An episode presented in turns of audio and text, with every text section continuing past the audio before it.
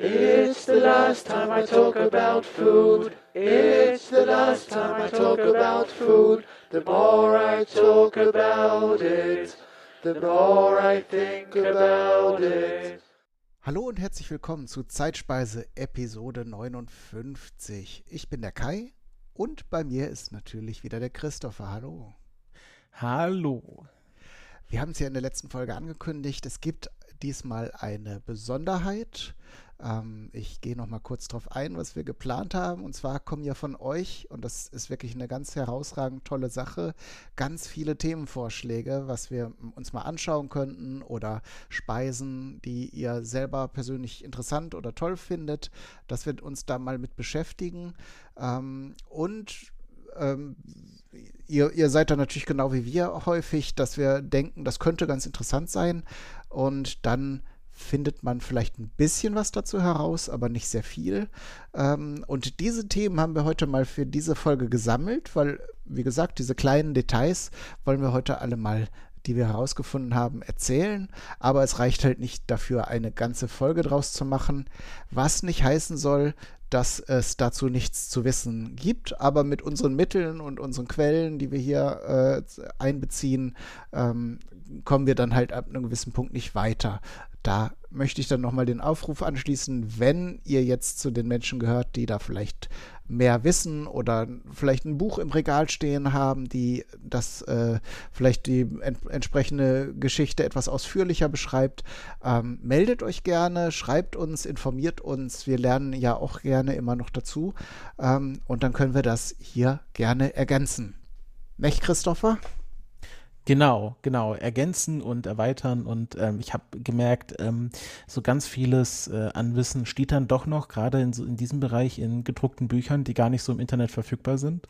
Ähm, deswegen, wer da noch geheimes Herrschaftswissen bei sich im Regal hat, immer raus damit. Ja. Oder ihr studiert Geschichte und denkt, hm, das könnte doch mal eine spannende Thema, äh, ein spannendes Thema für eine Forschungsarbeit sein und könnt euch dann in die Archive wühlen und dieses entsprechende fehlende Mosaiksteinchen dann äh, durch eigene Recherche äh, finden. Genau, For Forschungsreise äh, in die Pfalz. Zum Beispiel. Ja, Christopher, wollen wir gleich mit dem ersten Thema einsteigen? Genau, wir kommen zum ersten Thema und ich denke mal, ähm, ein Thema, wo die ähm, kulturelle Demarkationslinie ziemlich hart verläuft, nämlich beim Raclette. Denn je nachdem, ob man südlich oder nördlich sich der Alpen bewegt, äh, versteht man unter dem Raclette etwas anderes. Ähm, wir Deutschen kennen ja häufig das Raclette ähm, als äh, dieses Gerät, was man äh, gerne zu Silvester, also bei mir war es auf jeden Fall Silvester rausholt. Ähm, da hat man dann so eine kleine, kleine Schaufel, da kann man sich dann Kartoffeln und natürlich Käse und alles Mögliche draufladen, schiebt das dann rein und dann wird das von oben und unten gegrillt und äh, dann hat man da äh, etwas, was dann mit flüssigem Käse überzogen ist, tut man sich dann auf ein Stück Brot und ähm, ja, das ist ähm, ein, ein schönes Eventessen, was sich natürlich gerade zu Silvester oder anderen Familienabenden anbietet. Aber das ist natürlich nicht das Raclette, was man in der Schweiz bekommen würde. Ähm, das, äh, das Raclette ist ja dann eher etwas, wo man wirklich ein, ein halbes Käserad hat. Das ist dann unter so einer Wärmelampe, ähm, wird der, die oberste Schicht dieses Käses ähm, geschmolzen und dann runtergekratzt. Also dieses äh, Raclette kommt dann auch so von diesem Kratzen. Und meistens äh, macht man das einfach dann über Kartoffeln. Also es ist nicht so, dass jetzt irgendwie hier noch äh, Cornichons oder sowas, was dann bei dem deutschen Raclette mit dabei wäre, noch groß drüber kommt, sondern das ist dann mehr auch ein Essen, was man dann eher so auf dem, zum Beispiel Weihnachtsmarkt habe ich das öfters gesehen, in der Schweiz ist. Ähm, also nichts, was man auch unbedingt dann zu Hause macht, sondern eher so ein, so ein Ausgehessen, weil man natürlich dann diesen großen Käsegrill braucht. Man muss ein halbes Käserad dafür irgendwo herbekommen. Ähm, also eher was, was man dann außer Haus isst. Und ja, Raclette gibt es also in dieser ursprünglichen Variante gibt schon sehr, sehr lange. Ähm, erste Erwähnung gibt es 1291. Ähm, oft dann in Form von geschmolzener Käse, der von den Bauern ähm, auf den Bergen, also auf der Alpen dann, vor allem im Wallis und äh, in Fribourg, das sind ja zwei Kantone in der Schweiz, gegessen wurde. Also, dass man einfach dann, wenn man dann irgendwie die Schafe gehütet hatte und seinen Käse dabei hatte, dass man den dann ans Lagerfeuer gelegt hat und irgendwann den geschmolzenen Käse dann über die Kartoffeln, die man dabei hatte und gekocht hatte, drüber gießt. Also so fing das dann an. Hauptsächlich ähm, waren das dann Kuhhirten, äh, die das gemacht haben. Also so ein bisschen wie bei Heidi, ähm, dass dann, äh, dass dann der Ziegenpeter oder in dem Fall der Kuhpeter ähm, sich den Käse übers Brot gekratzt hat ähm, eine andere Bezeichnung dafür ist auch Bratkäse. Ähm, also eher dann die schweizerdeutsche Bezeichnung. Raclette kommt ja dann eher aus dem schweiz-französischen ähm, Bereich. Ähm, und äh, diese Form, dass dann die Deutschen das mit äh, diesen Kontaktgrills gemacht haben, ist dann eher eine modernere Erfindung. Also ich glaube, das kommt so aus den 70er, 80ern, ähm, wo dann also auch dann das Wirtschaftswunder war, wo man dann auch wieder äh, äh, Adventures Eating betrieben hatte und wo das dann auch so ein schickes Ding war, dass man irgendwie, wenn man Gäste hatte, dieses Raclette-Gerät auf den Tisch gestellt hat, ist dann ähnlich aufregend wie ein Fondue zu machen. Käsefondue ist im Grunde fast gleiche, gleiches Endprodukt, was man dann hat. Und ähm, ja, mehr habe ich dazu jetzt gar nicht rausgefunden. Ähm, aber ich finde es äh, spannend, dass es hier dann doch ähm, fast zwei unterschiedliche Gerichte gibt, die beide Raclette heißen. Und je nachdem, wo man ist, ähm, ist so ein bisschen wie beim Jägerschnitzel, bekommt man etwas komplett anderes serviert. Ja, sehr spannend. Also ich kenne auch beides. Ähm, das, äh, das Raclette, das mit diesen halben Käseleibern hergestellt wird, ist auch etwas herzhafter, sonst ähm, diese Raclette-Grills werden ja häufig mit relativ mildem Käse bestückt, zumindest kenne ich das so. Äh, natürlich einem sehr fetten Käse, damit er auch entsprechend flüssig wird. Ähm, aber dieses, äh, dieses mit den halb, halben Käserädern, äh, zumindest kenne ich das so, ist ein sehr würziger Käse, der natürlich durch das Erwärmen nochmal viel äh, herzhafter noch wird. Das, diese Aromen entwickeln sich dann ja durch die Wärme. Und da braucht es dann, glaube ich, auch nicht viel. Also alles andere, was irgendeinen Geschmack hätte, würde da, glaube ich, auch hoffnungslos untergehen. Ja. Ähm, und von daher, das andere ist halt einfach eine gesellige Sache, die sehr viel Zeit braucht mit diesen Raclette-Grills. Ähm, und wer sehr viel Platz im Schrank hat, der hat sicher auch so ein, so ein Gerät zu Hause stehen. Ja, wir haben auch sowas zu Hause. Ich glaube, wir haben es auch schon mal ähm, Raclette gemacht. Also das deutsche, die deutsche Variante dann davon. Ähm, ich wusste tatsächlich lange Zeit nicht, dass es in der Schweiz eine andere Form des Raclettes gibt und dass das Raclette, was ich lange kannte, wie gesagt, ich, ich kenne das halt schon im Grunde immer, weil das immer bei uns traditionell an Silvester gemacht wurde, seit ich quasi essen kann. Ähm, und äh, mir war das so, so, gar nicht klar und ich musste dann erst von Schweizern aufgeklärt werden, dass es in der Schweiz was komplett anderes ist. Ich glaube, diese traditionelle Form hatte ich bisher einmal, wie gesagt, auf dem Weihnachtsmarkt. Mhm. Ähm, aber noch nicht äh, so regelmäßig. Ja, wie aber du schon sagst, so einen halben Käseleib, der ist dann ja auch nicht unendlich haltbar, wenn man den erstmal ja. angeröstet hat. Äh, das ist tatsächlich was, um große Menschengruppen zu verpflegen.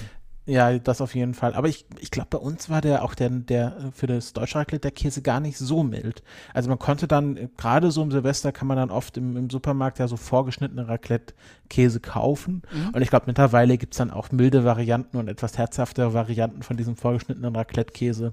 Aber ich hatte immer so das Gefühl, dass Raclette-Käse dann doch auch bei uns schon immer sehr kräftig war. Aber es okay. kann ja vielleicht auch einfach eine persönliche Vorliebe gewesen sein. Kann sein. Also meistens ist man ja irgendwo zu Gast und ist dann äh, quasi der Wahl der Gastgebenden äh, sozusagen, äh, muss, muss sich daran nachrichten und da hatte ich halt oft dann eher so milde Varianten. Ist natürlich auch, wenn man mit vielen Menschen am Tisch sitzt, sinnvoll, weil diese ganz herzhaften Käsesorten sind ja auch nicht für jeden was. Ne? Ja. Von daher. Gut, so viel zum Raclette vielleicht. Genau, Kai, du ähm, bleibst da jetzt äh, im Grunde. Ach so, was wir vergessen haben natürlich, war ein Themenvorschlag von Ed kein Sitzmöbel beziehungsweise dem Biedermeier auf Twitter. Herzlichen Dank dafür auch ganz treuer Fan. Genau, Hörer, glaube ich, der ersten Folge. Oh. Und ähm, ja, es geht weiter auch mit einem treuen Fan. Der Rantoron ist ja auch schon sehr lange Hörer bei uns. Genau, und der hat das Thema Schweinskopf-Sülze, wo, wobei das Schweinskopf in Klammern steht. Weiß nicht, ob er es so ich, äh, auf Twitter geschrieben hatte. Ähm, auf jeden Fall das Thema Sülze.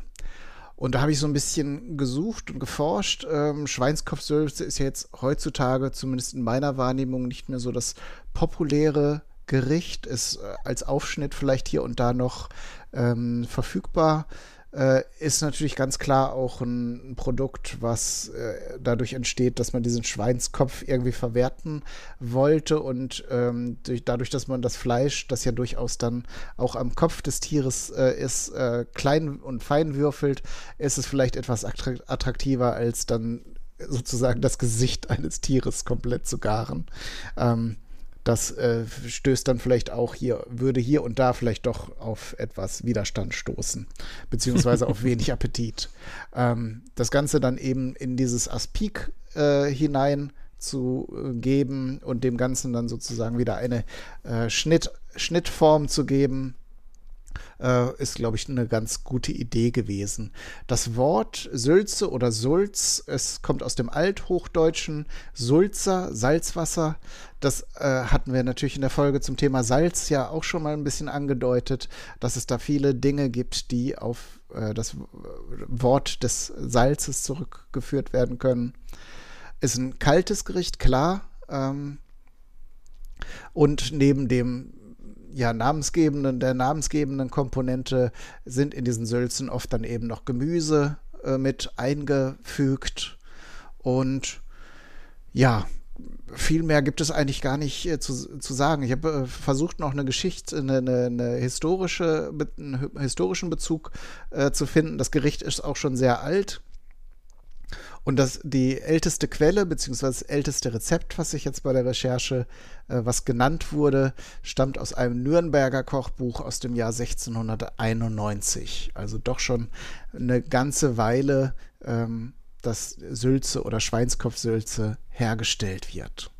Hast du da einen Bezug zu, Christopher? Isst du sowas oder ist das auch nicht so deins? Also Schweinskopfsülze hatte ich jetzt, glaube ich, noch nicht. Ähm, ich kenne das eher so als Aufschnitt, dass man dann irgendwie Gemüse oder Schinken oder so in Sülze hat. Äh, dann, ich kann das auch unter dann in Aspik Mhm. Ähm, aber ist ja im Grunde das gleiche als wie Sülze. Ähm, und dann so dünn aufgeschnitten, damit man es sich aus Brot legen kann. So kenne ich das.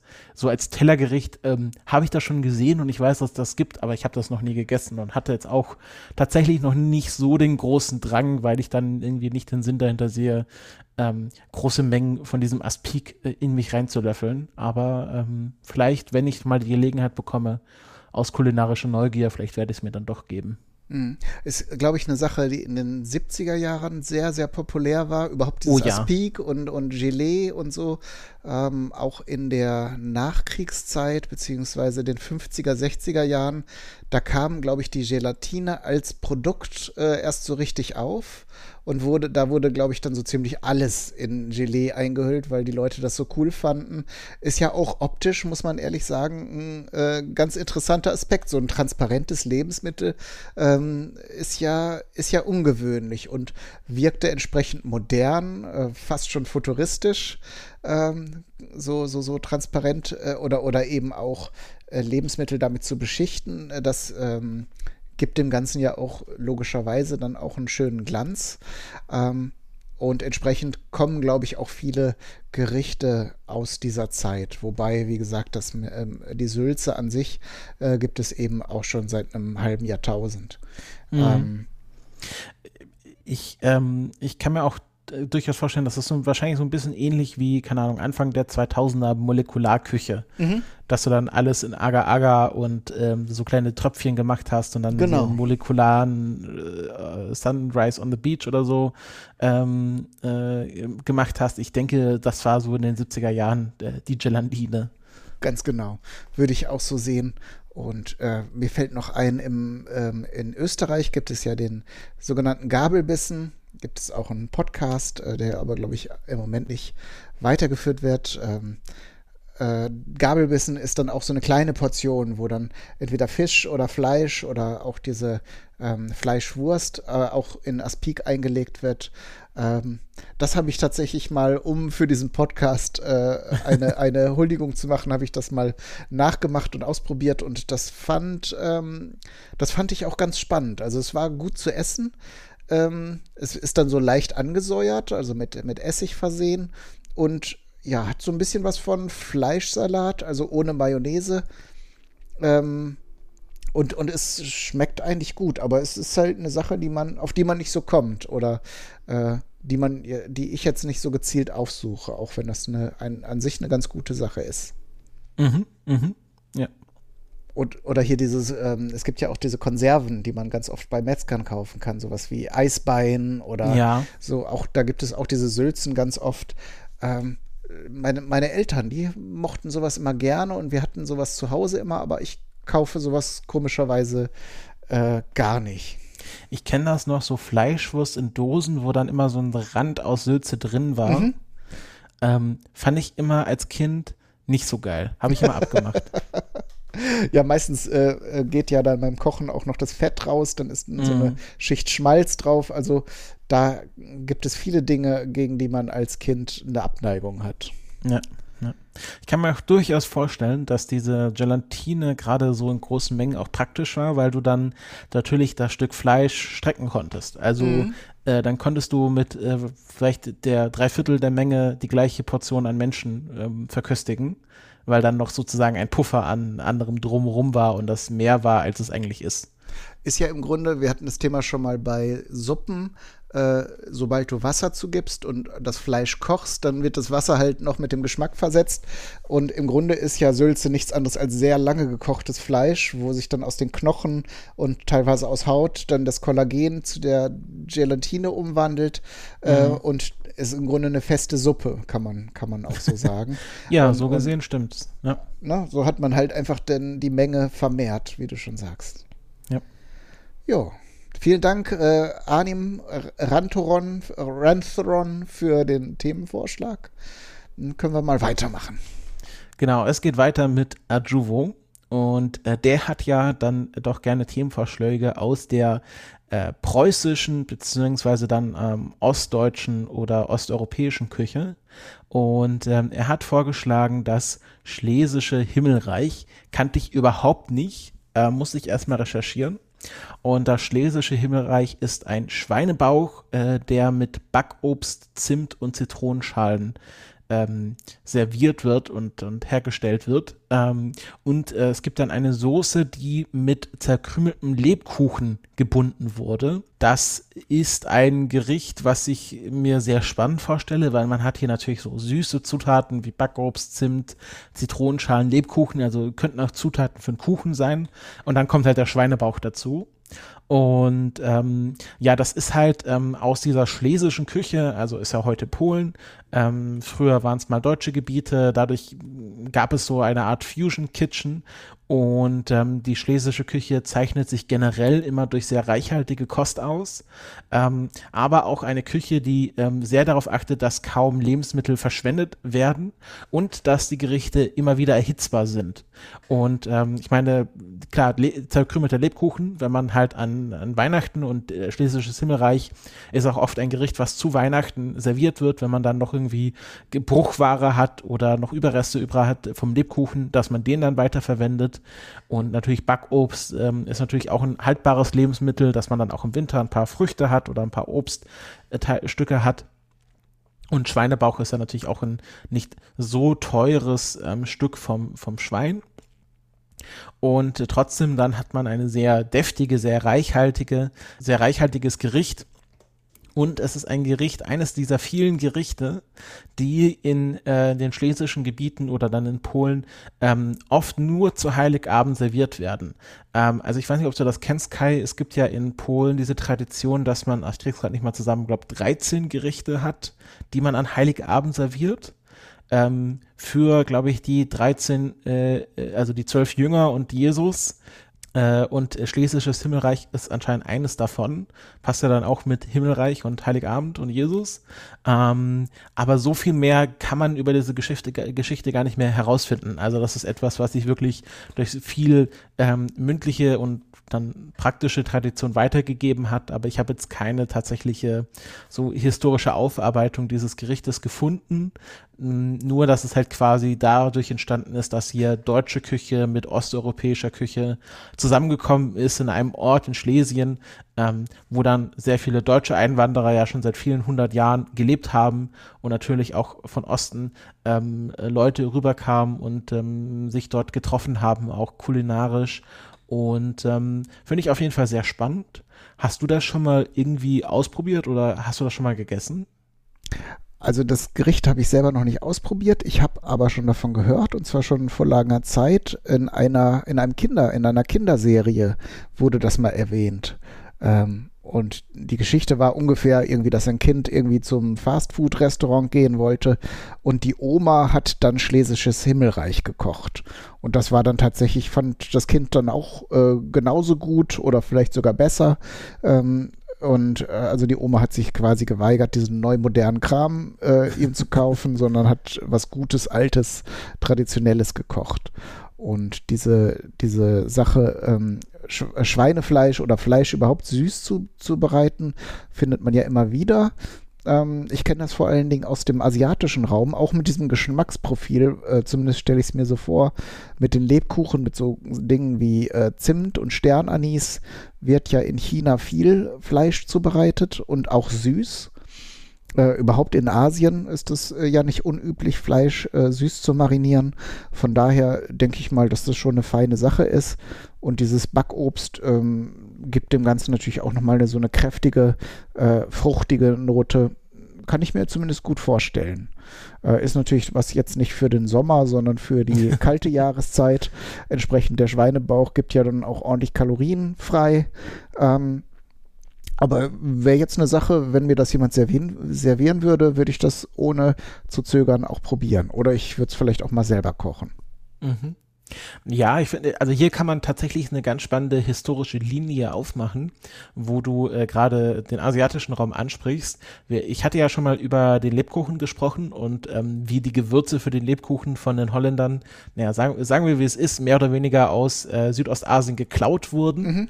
Ähm, und ähm, dass man hier im Grunde dann dadurch der Lebkuchen oder die Gewürze kamen nach Holland, nach, in die Niederlande, dort entwickelt sich der Lebkuchen.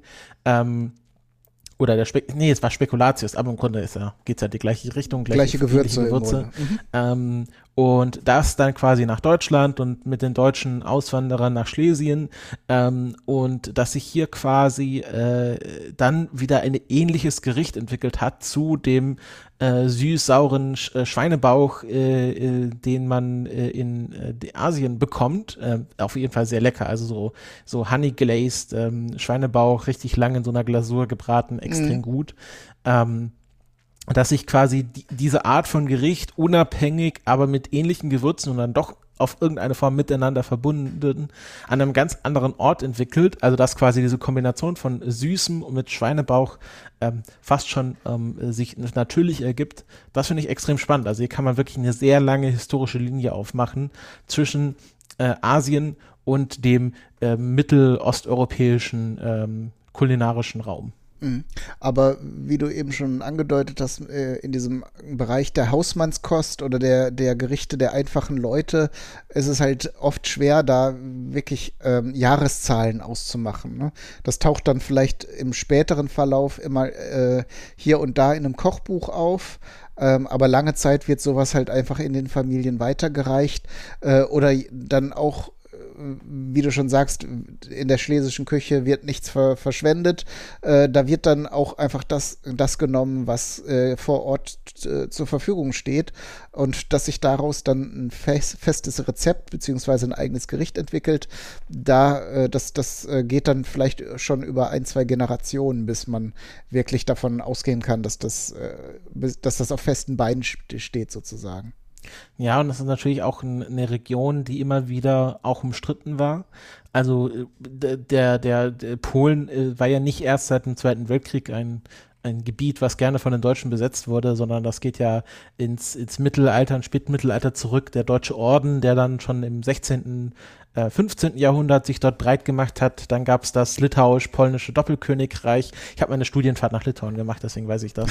ähm, äh, die das dann zurückerobert haben und ähm, dadurch macht das natürlich diese Geschichtsschreibung und diese Erforschung auch nicht äh, wirklich einfacher, weil mhm. dann teilweise natürlich auch jeder von sich behauptet, irgendwas erfunden zu haben. Kennt man ja dann vom äh, Gyros in Türkei, Griechenland. Mhm. Ähm, und, und, teilweise ähm, ist da sicher auch viel äh, in, in Flammen aufgegangen. Wenn da so Konflikte genau. sind, dann, selbst wenn es Aufzeichnungen gegeben hat, sind die dann vielleicht in diesen Wirren, in den Konflikten dann auch einfach verloren gegangen.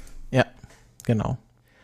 Dann äh, geht es weiter mit einem Gericht von dir. Etwas, was ich als Kind gar nicht gemocht habe. Also wirklich äh, der wenigen Gerichte, wo ich wirklich gestreikt habe. Okay.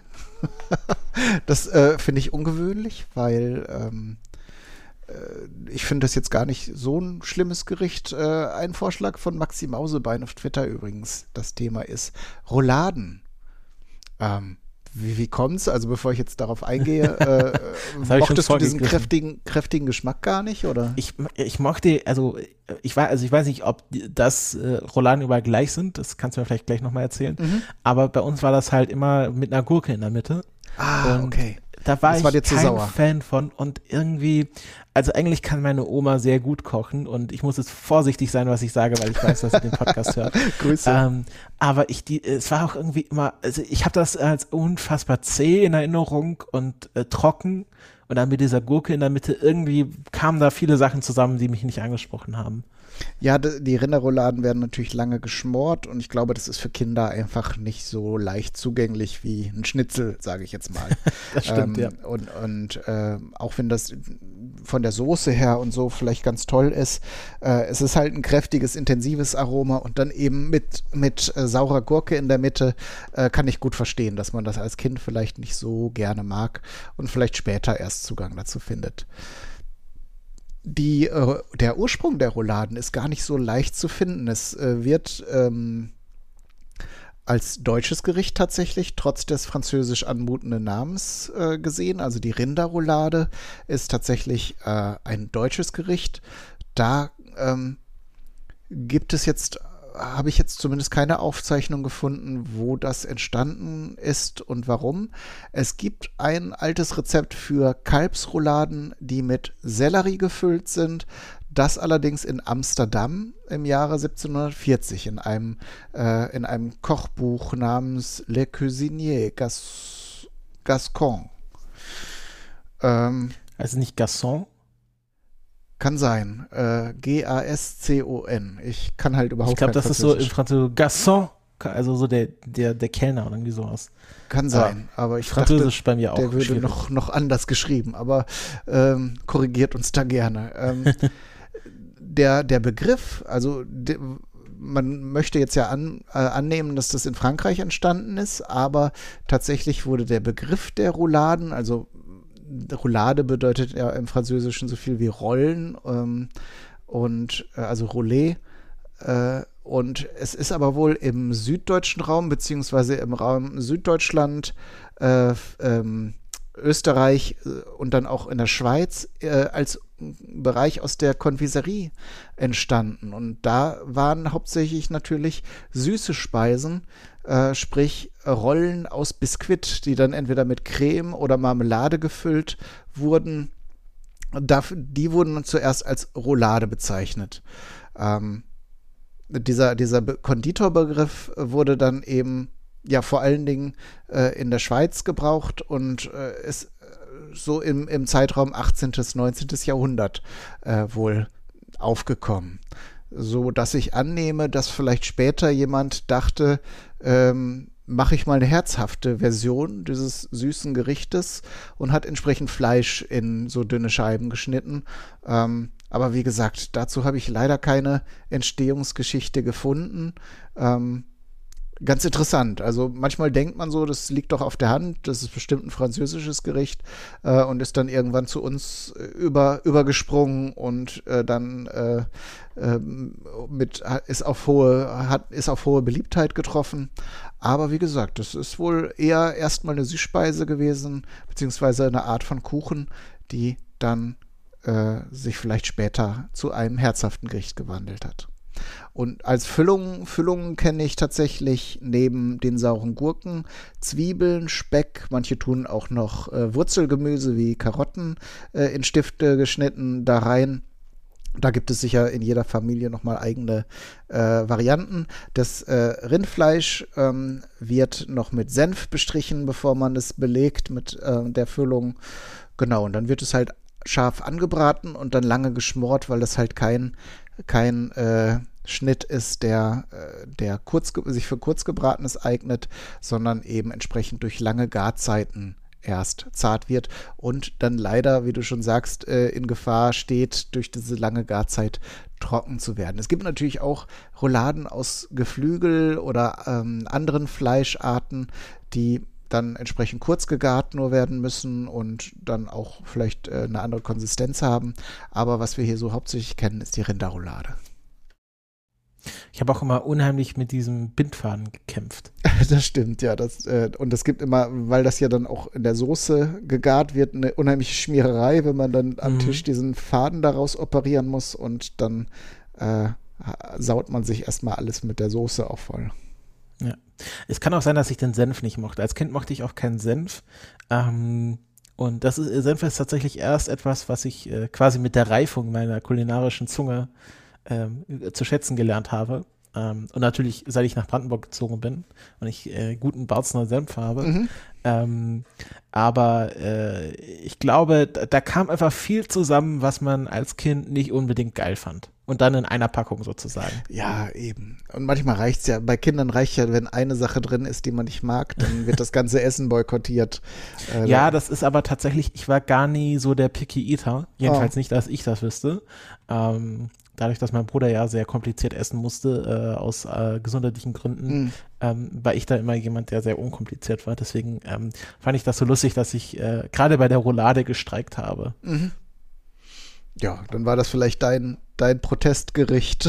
und naja, also ne, ich, bin, ich bin da immer sehr entspannt, wenn Kinder irgendwas nicht mögen. Ich nehme das auch nicht persönlich. Es ist halt eine Sache, äh, dass Kinder natürlich be bestimmte Geschmäcker noch intensiver wahrnehmen als, ähm, als äh, Erwachsene. Und manche Dinge hatten wir ja auch schon festgestellt, sind, wie der Engländer so schön sagt, acquired taste. Mhm. Da muss man sich halt erstmal rantasten und kann nicht erwarten, dass Kinder dann irgendwie so gerade intensiv würzige oder solche Speisen ja. dann sofort in ihr Herz schließen. Alles klar, wir gehen weiter zu einem Gericht, was wahrscheinlich heute das politischste Gericht sein wird. Ein Vorschlag von Alina von Calzone, äh, auch sehr schön kulinarischer Name oder Username auf jeden Fall, nämlich der Pfälzer Saumagen. Ähm, der Pfälzer Saumagen ist so im 18. Jahrhundert entstanden. Ähm, es, man streitet sich, ob es ein arme Leute Essen war also, dass man halt im Saumagen so alles drin gepackt hat, was noch übrig war. Oder ob es das Höhepunktgericht des Schlachtfestes war. Also natürlich bieten sich Innereien auch immer als etwas an, was man zum Schlachtfest isst, weil so lange halten die sich nicht, jedenfalls nicht in der unbehandelten Form und sind natürlich dann auch eher in rauen Mengen verfügbar, wenn man dann halt viel geschlachtet hat. Ähm, und man weiß es gar nicht so, ob das jetzt wirklich ein, ein, äh, entstanden ist als kulinarisches Hochgericht oder als Gericht, was so die armen Leute gegessen haben. Es kann natürlich auch sein, dass es beides war, ist, dass ähm, erst wie viele Gerichte es als arme Leute essen begonnen hat und es dann sozusagen gentrifiziert wurde ähm, und dann äh, so als äh, äh, Delikatesse serviert wurde. Ähm, lief dann lange unter ferner Liefen, so als Gericht, was dann in der Pfalz bekannt war, aber darüber hinaus jetzt nicht unbedingt äh, oft diskutiert wurde. Ähm, aber dann trug es sich zu, dass ein gewisser Helmut Kohl Bundeskanzler wurde, seines Zeichens Pfälzer und großer Freund des Pfälzer Saumagens. Ähm, und äh, er dafür bekannt wurde, dass er in den 1980er Jahren und 1990er Jahren, er war dann doch sehr lange Bundeskanzler, ähm, es auch vielen Pers äh, politischen Persönlichkeiten serviert hat. Ähm, und zwar, ähm, es gibt hier eine Liste von ähm, Staatsoberhäuptern, die äh, von Helmut Kohl Saumagen serviert bekommen haben, nämlich Margaret Thatcher, Mikhail Gorbatschow, Ronald Reagan, Bill Clinton, François Mitterrand und Felipe González. Ähm, also dann doch eine sehr ähm, äh, hochwürdige Liste, die alle bei Kohl Saumagen essen mussten. Ich weiß jetzt nicht, ob sie bei Angela Merkel alle Kartoffelsuppe bekommen haben. Ähm, ist ja so das Merkel-Gericht, ihr berühmtes Kartoffelsuppenrezept. Ähm, aber ich glaube, er hat das auch nicht selber gekocht, der Kohl. Ähm, genau, seit 2002 gibt es in Landau das Saumagenfest, ähm, in dem auch besondere Saumagenkreationen gekürt werden. Also zum Beispiel ein Saumagen gefüllt mit Fisch oder ein Saumagen mit Wildfüllung. Ähm, also dass da nicht nur quasi die Sau selber wieder reinkommt, sondern dass man hier auch andere Sachen in diesen Saumagen tun kann. Ähm, es gibt auch eine alternative Füllung, gerade die sich im Herbst anbietet, wo man es mit Kartoffeln und Maronen füllt, was ja dann nochmal doppelt lustig ist, weil ja Säue oder, oder Schweine gerne auch Kastanien essen. Also man hier nochmal quasi das Schwein aufgreift, sozusagen. Ähm, was dann natürlich im Herbst bietet sich das natürlich an, dass man da äh, Esskastanien und Kartoffeln ähm, einfüllt. Ähm, genau. Auch wieder leider ein Gericht, wo ich auf jeden Fall sehr gespannt drauf wäre und ähm, wo ich vielleicht mal auch anstrebe, das irgendwo äh, essen zu können. Aber bisher hatte ich das noch nicht. Ich habe jetzt auch noch nicht so oft die Pfalz bereist. Ähm, wie geht denn das bei dir, Kai? Hast du das schon mal gegessen oder vielleicht sogar selber gemacht? Beides nicht. Also ich kenne es eben auch ähm, äh, über Helmut Kohl habe auch mal eine Sendung, ich glaube hier ähm, von Alfred Beolek, da hatte sein äh, Helmut Kohls Frau, die, äh, die Hannelore Kohl, hatte das, glaube ich, sogar mal in der Sendung zubereitet. Ist natürlich auch eine, ja, Gewöhnungssache, dieser, diesen gefüllten Magen herzustellen.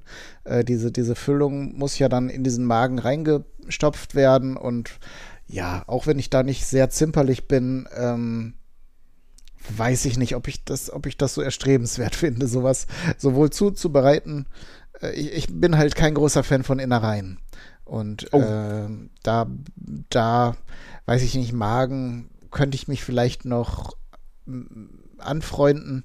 Aber ist jetzt nicht so, dass ich da eine sehr intensive, aktive Neugier hätte, dass ich das äh, unbedingt mal irgendwo aufsuchen müsste und denke, oh Mensch, endlich habe ich mal die Gelegenheit, das zu probieren, sondern eher, wenn ich sich die Gelegenheit ergibt, zu sagen, ja, ähm, weil das so ein bekanntes Gericht ist, würde ich es halt auch gern probieren. Aber naja, ist jetzt halt, wie gesagt, wegen des Magens finde ich es jetzt nicht so, so attraktiv. Tatsächlich bin ich großer Fan von Innereien. Also auch schon immer gewesen. Mhm. Ähm, also ich, so Leber esse ich gerne. Äh, Gerade Leber mit Zwiebeln und Äpfeln und dann ein bisschen Kartoffelstampf dazu. Extrem gut. Ähm, saure Kutteln, natürlich äh, Süd Süddeutschland, wo ich herkomme, äh, ist das auch ein Gericht, was häufiger serviert wird, gerade so auf Festen.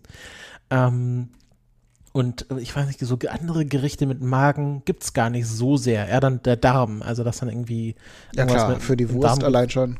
Genau. Ähm, Leber, ähm, Nierle ist auch noch ganz lecker. Ähm, meine Oma meinte dann immer so, ja, äh, Nieren, das fand sie immer furchtbar zuzubereiten, weil ähm, als sie die gelernt hat zu machen als junge Frau, gab es die meistens dann auch noch nicht entwässert, beziehungsweise dann ausge, ausgetrocknet oder so, sondern man musste dann halt die Niere noch entwässern, weil was wird in der Niere produziert? Ja, ja. Urin.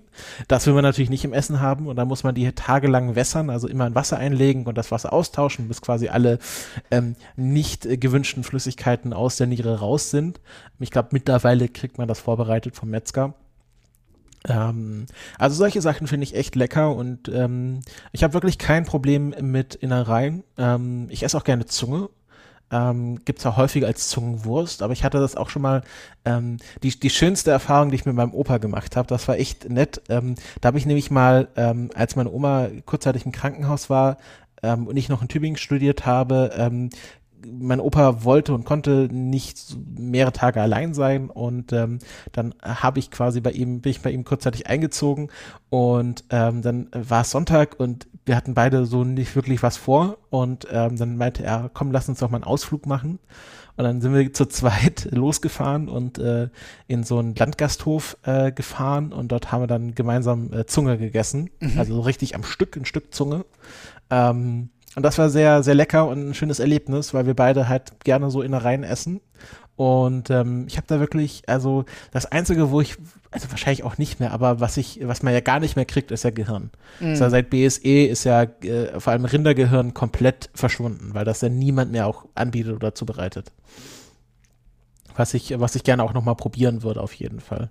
Das ist, glaube ich, äh, sehr aufwendig, dass dann irgendwie, das muss dann wahrscheinlich noch aufwendiger getestet werden, ob das dann in ja. Ordnung ist. Und das würde den Preis äh, dann doch zu sehr hoch treiben. Gibt es ja. bestimmt irgendwo hier und da, aber dann nicht mehr ja, so ich, günstig, wie da rein sind. Ne?